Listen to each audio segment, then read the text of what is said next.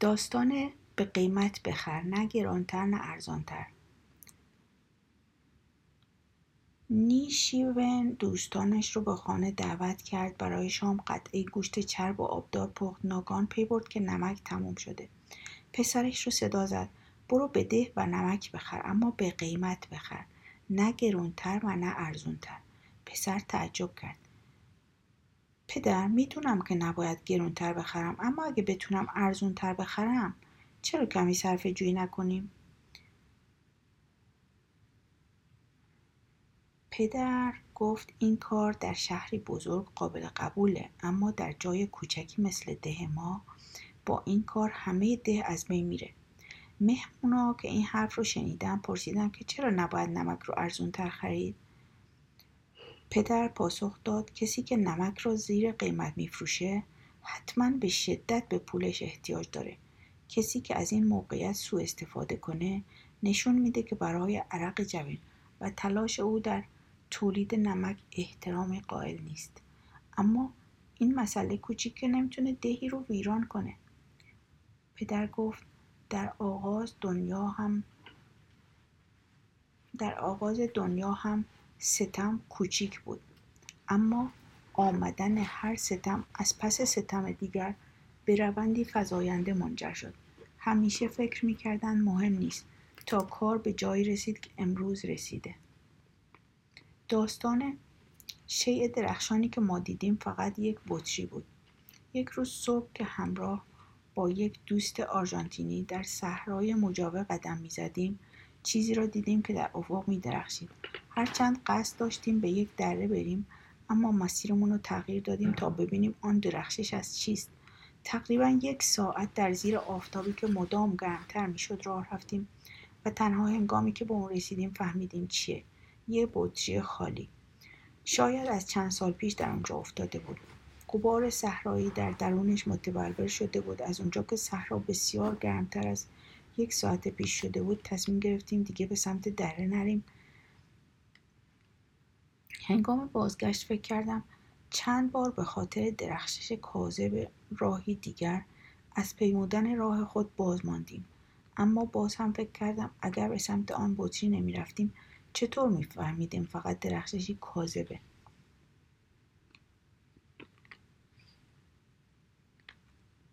داستانه خب خره دیگه نمیفهمه. آهو بسیار زیبا بود. یک روز یک فرشته سراغش اومد. به او گفت: آهو جون، دوست داری شوهرت چه جور موجودی باشه؟ آهو گفت: یه مرد خونسرد و خشن و زحمتکش. فرشته آرزوی آهو رو برآورده کرد. آهو با یک خر ازدواج کرد. 6 ماه بعد آهو و خر برای طلاق سراغ حاکم جنگل رفتند. حاکم پرسید: علتش چیه؟ آهو گفت: توافق اخلاقی نداریم. خیلی خره. حاکم پرسید: دیگه چی؟ آهو گفت: شوخی سرش نمیشه. حاکم پرسید: دیگه چی؟ آهو گفت: آبرون پیش همه رفته. میگن شوهرت حماله. حاکم گفت: دیگه چی؟ آهو گفت: مشکل مسکن دارم. خونم عین طویل است. حاکم گفت: دیگه چی؟ آهو گفت: اعصابم رو خرد کرده. هرچی ازش میپرسم مثل خر بهم نگاه میکنه. حاکم گفت: دیگه چی؟ آهو گفت: تا بهش یه چیز میگم صداش رو بلند کرده ارعر میکنه. حاکم دوباره پرسید: بقیهش دیگه چی؟ آهو گفت: از من خوشش نمیاد. همش میگه لاغر مردنی. تو مثل مانکنها میمونی. حاکم رو به خر کرد و گفت: همسرت راست میگه؟ خر گفت: آره. حاکم گفت: چرا این کارها رو میکنی؟ خر گفت: واسه اینکه من خرم. حاکم فکری کرد و گفت: خب خره دیگه، چه کارش میشه کرد؟ در نتیجه مواظب باشید وقتی عاشق کسی میشید عشق چشماتون رو کور نکنه. داستان قفس تحمل. استاد پیر معرفت بود. بسیاری از مردم عادی از راه‌های دور و نزدیک نزد او می اومدن تا برای مشکلاتشان راه حل ارائه بده. روزی مردی نزد او اومد و گفت که از زندگی زناشوییش راضی نیست. فقط به خاطر مشکلات بعدی جرأت جرأت و توان جدایی از همسرش رو نداره. مرد پرسید که آیا این تحمل اجباری رابطه زناشویی او و همسرش درسته یا اینکه او میتونه راه حل دیگری برای خلاصی از این درد جانکاه پیدا کنه. در دست مرد قفسی بود که داخل آن دو پرنده کوچک نگهداری میشدند. پیر معرفت دست دراز کرد، در قفس را باز کرد، هر دو پرنده را از قفس بیرون آورد، به سمت آسمان پرتاب کرد. یکی از پرنده ها پر کشید، مانند تیری که از چله کمان رها بشه در فضا گم شد. اما پرنده دوم در چند قدمی روی زمین فرود ماند. با اشتیاق فراوان دوباره به سمت قفس پر کشید، به زور خودش را از در کوچک قفس داخل قفس انداخت. پیر لبخندی زد و هیچ نگفت. مرد در حالی که بابت از دست دادن پرندش آزرده شده بود، با تلخی گفت: پرنده‌ای که پرید و رفت ساکت‌ترین و زیباترین بود، در حالی که پرنده‌ای که برگشت بیشتر از همه آواز می‌خوند و خودش را به در و دیوار قفس می‌زد. همیشه فکر می‌کردم اینکه آواز غمگین می‌خونه بیشتر طالب رفتنه، اما دل غافل که ساکت‌ترین پرنده مشتاق رفتن بود. این دیگه چه حکایتیه نمی‌دونم. پیر لبخندی زد و گفت: هر دو پرنده چیزی رو تحمل می‌کردن. اون که رفت دوری از آزادی رو تحمل میکرد و وقتش که رسید به سمت چیزی پرکشید که آرزوشو داشت. اما این دومی که آواز میخوند و از میله‌های قفس شکوه داشت، خود تحمل کردن را تحمل میکرد و دوست داشت. او دوباره به قفس بازگشت تا مبادا احساس تحمل کردن را از دست بده. مرد نگاهی به پیر انداخت، در حالی که به آسمان خیره شده بود گفت: یعنی میگویید من شبیه این پرنده‌ای هستم که قفس را انتخاب کرد؟ پیر سری تکان داد و گفت: تو از تحمل برای خود قفسی ساخته‌ای.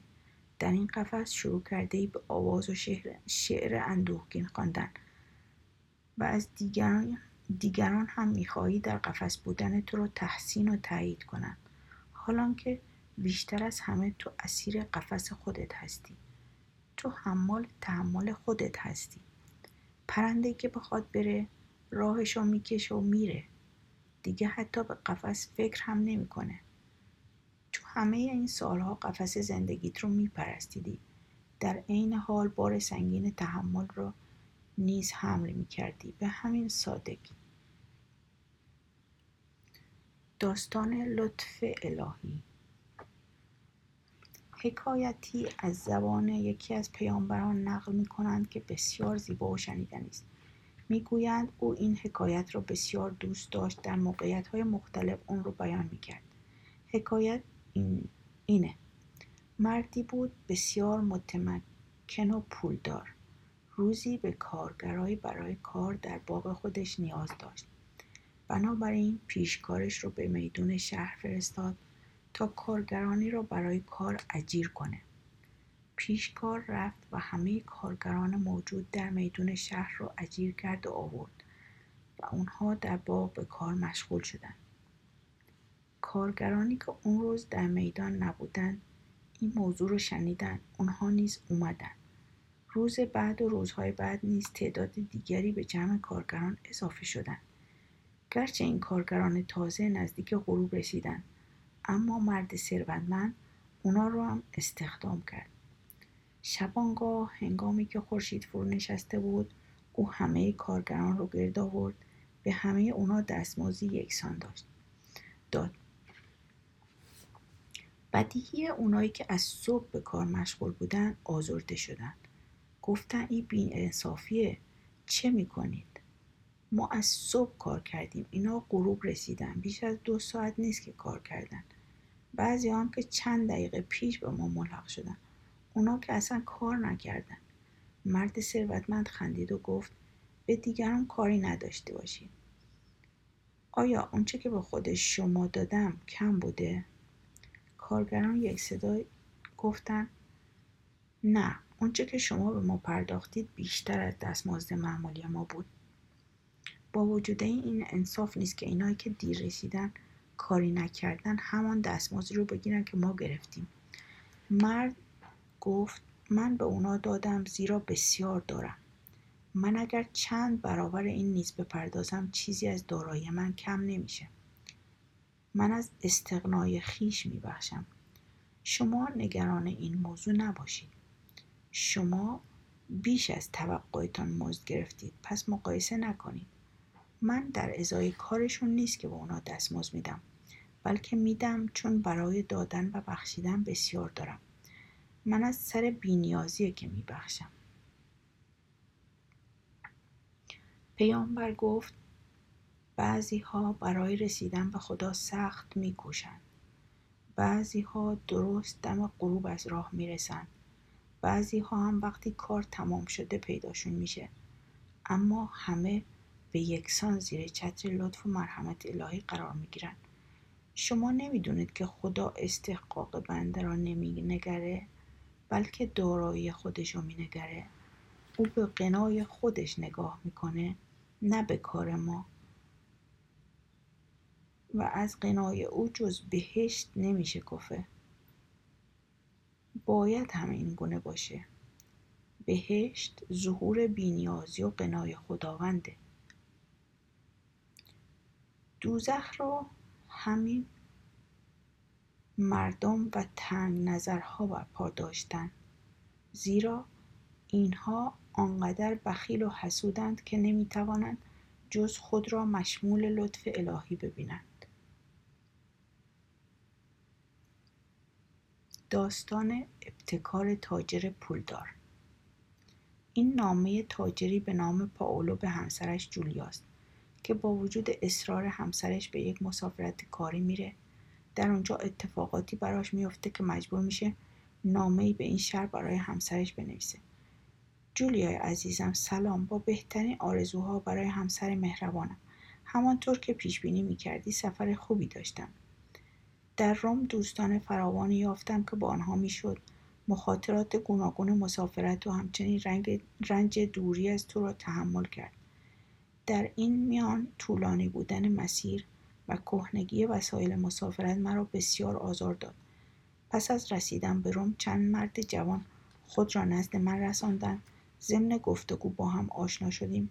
آنها که از اوضاع مناسب مالی و جایگاه ممتاز من در ونیز مطلع بودند، محبت‌های زیادی به من کردند، حتی مرا از چنگ تبهکارانی که قصد مال و جانم را کرده بودند و نزدیک بود کشته شوم نجات دادند. همکنون نیز یکی از رفقای بسیار خوب و عزیزم روبرتو که یکی از همین مردان جوان هست، انگشتر مرا به امانت گرفته و با تحمل راه به این دوری خود را به منزل ما خواهد رساند تا با نشان دادن آن انگشتر به تو و جلب اطمینانت جعبه جواهرات مرا از تو دریافت کند و به من برساند. با او همکاری کن تا جعبه مرا بگیرد. اطمینان داشته باش که او صندوق ارزشمند جواهرات را از تو گرفته و به من خواهد داد، وگرنه شیاد فرصت طلب دیگری جعبه را خواهد دزدید. ضمن تصاحب تمام جواهرات آن در روم مرا خواهد کشت، پس درنگ نکن. بلافاصله پس از دیدن نامه و انگشتر من در ونیز، موضوع را به برادرت بگو، از او بخواه که در این مسئله به تو کمک کند. آخر تنها مارکو جای جعبه را می‌داند. در مورد دزدی بعدی هم نگران نباش. مسلماً پلیس او را دستگیر کرده، آنقدر نگه می‌دارد تا من بازگردم.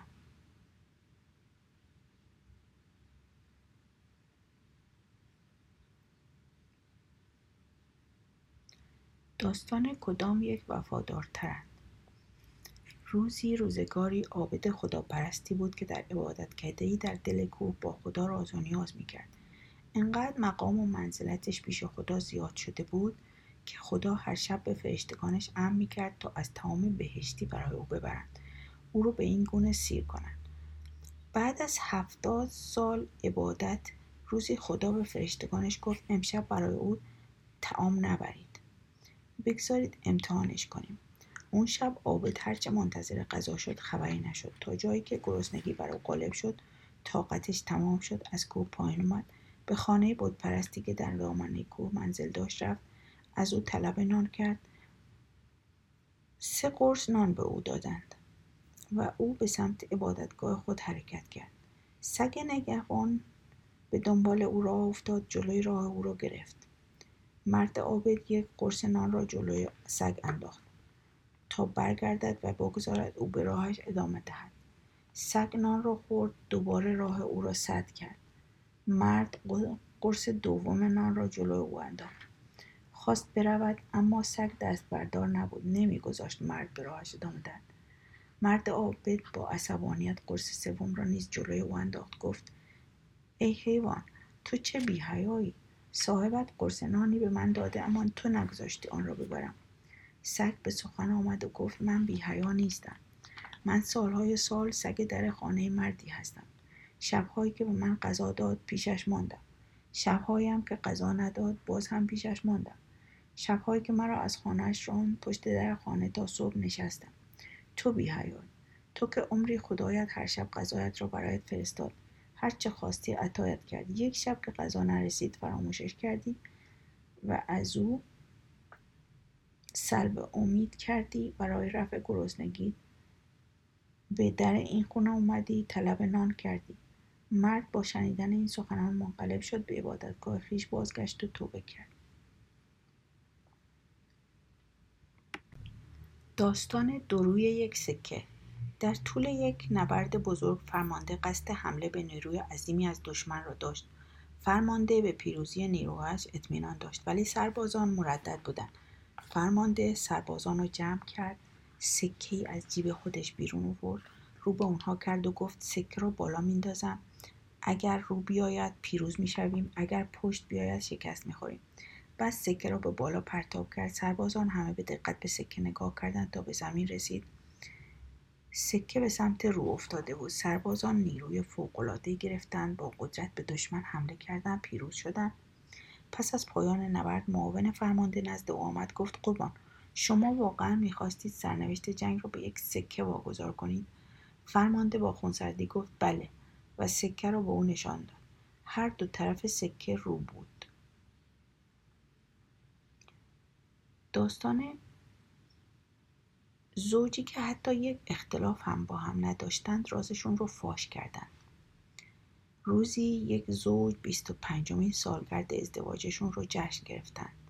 اونا در شهر مشهور شده بودند به خاطر اینکه در طول 25 سال حتی کوچکترین اختلافی با هم نداشتند.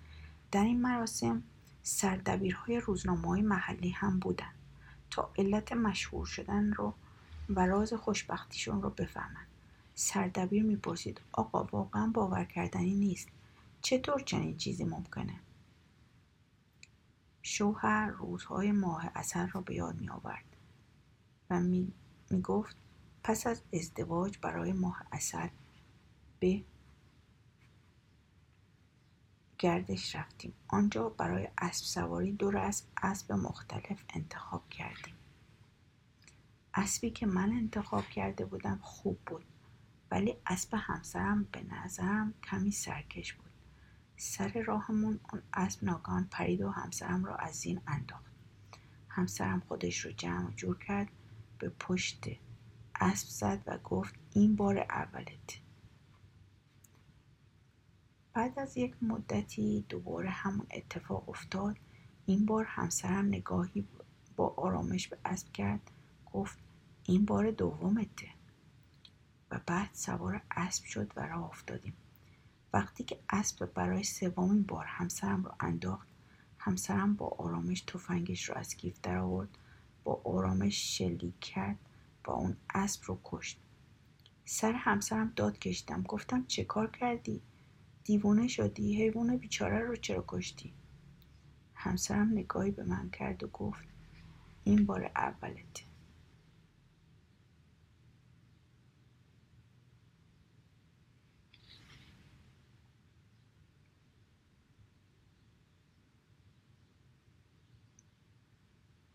داستان اگر مردان هرزه نبودند، زنان هرگز هرزه نمی شدند. بودا به دهی سفر کرد. زنی که مجذوب سخنان او شده بود از بودا خواست تا مهمان وی باشد. بودا پذیرفت و مهیای رفتن به خانه زن شد.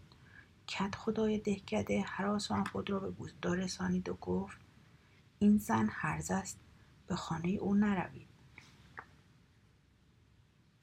بودا به کد خدا گفت یکی از دستانت رو به من بده. کد خدا تعجب کرد و یکی از دستانش رو در دستان بودا گذاشت. آنگاه بودا گفت حالا کف بزن. کد خدا بیشتر تعجب کرد و گفت هیچ کس نمیتونه با یه دست کف بزنه. بودا لبخندی زد و پاسخ داد هیچ زنی نیز نمیتونه به تنهایی بد و هرزه باشه، مگه اینکه مردای دهکده نیز هرزه باشن. بنابراین مردان و پولهایشونه که از این زنی هرزه ساخته. برو به جای نگرانی برای من نگران خودت و دیگر مردان دهکدن باش.